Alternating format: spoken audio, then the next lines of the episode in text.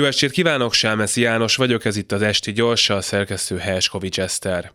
Az ellenzéki pártok állítják, nem vették észre a több milliárd forintnyi USA dollárt a kampányukban, sőt van olyan pártvezető, aki szerint lehet, hogy az idézőjel következik Amerikában élő magyar mikroadományozók, idézőjel vége, pénzével egyszerűen elsétált valaki, Legalábbis eredmény nem lett belőle.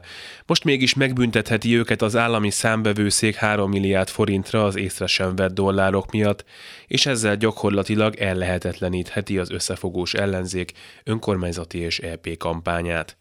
Micsoda dolog ez, mondja jogosan bárki, hiszen csak a kormánypropaganda online zászlós hajója majdnem annyi pénzből működött tavaly, mint amennyit a mikroadományozók a kultúra váltó kampányra elutaltak, és ugye elvileg nem is a pártoknak, hanem Márkizai Péter civil szervezetének és más ellenzéki cégeknek. A Fidesz pedig egy évtizede kampányol a végtelen kormányzati forrásokból.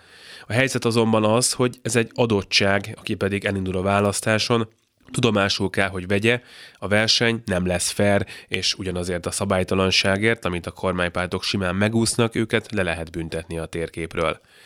Ezért vagyunk mi külső szemlélők is nehéz helyzetben, hiszen pártoknak külföldi kampányfinanszírozást elfogadni tényleg tilos.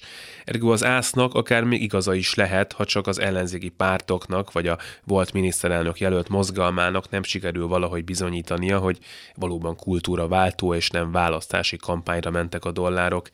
De mégis ki a fene tudna őszintén amellett érvelni, hogy akkor büntessék is meg őket, miközben a Fidesz nyilvánvalóan sokkal nagyobb nagyságrendben csal. Hogy milyen indokok állhatnak a súlyosnak ígérkező büntetés mögött? Egyrészt Orbán Viktor valóban megharagudhatott azért, hogy ellenfelei külföldiek pénzéből próbálták legyőzni, hogy aztán szerinte eladják a hazát.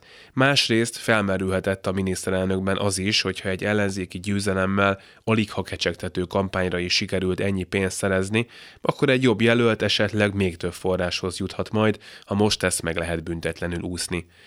Itt a tanulság egyrészt szerintem az, hogy egy nem demokráciában nem nagyon lehet ezzel az egésszel mit kezdeni. Másrészt, hogy ne induljon a választáson, majd üljön be a parlamentbe az, akit zavar, hogy elcsalják, és hogy nem egy jogállamban élünk. Harmadrészt pedig az, hogy önmagában a külföldi és semmilyen pénz nem lesz elég semmire sem az ellenzéknek. A Fidesz nem így, és főleg nem azzal fogják legyőzni, hogy több forrásuk lesz náluk, mert nem lesz. Ezekből a dollárokból sem futott a másra, csak új autókra, nyaralásokra és megtakarításokra valakiknek, és talán egy akkora büntetésre az ellenzéki pártoknak, hogy még azon a két választáson sem tudnak majd érdemben kampányolni, ahol egyébként a legtöbb értelme lenne.